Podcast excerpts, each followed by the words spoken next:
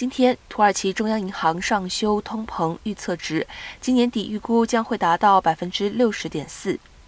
土耳其中央银行一月估计今年底通膨率将达到百分之二十三点二，四月调升至百分之四十二点八。而根据今天的报道，土耳其央行再次上修十七点六个百分点。土耳其例行以低利率促进生产及出口的政策，以及俄乌战争推升物价等因素，土耳其通膨率已经创下二十四年以来的最高纪录。此外，土耳其中央银行第三季的通膨报告预测，六月飙升至近百分之七十九的通膨率将于二零二四年逐渐降至个位数。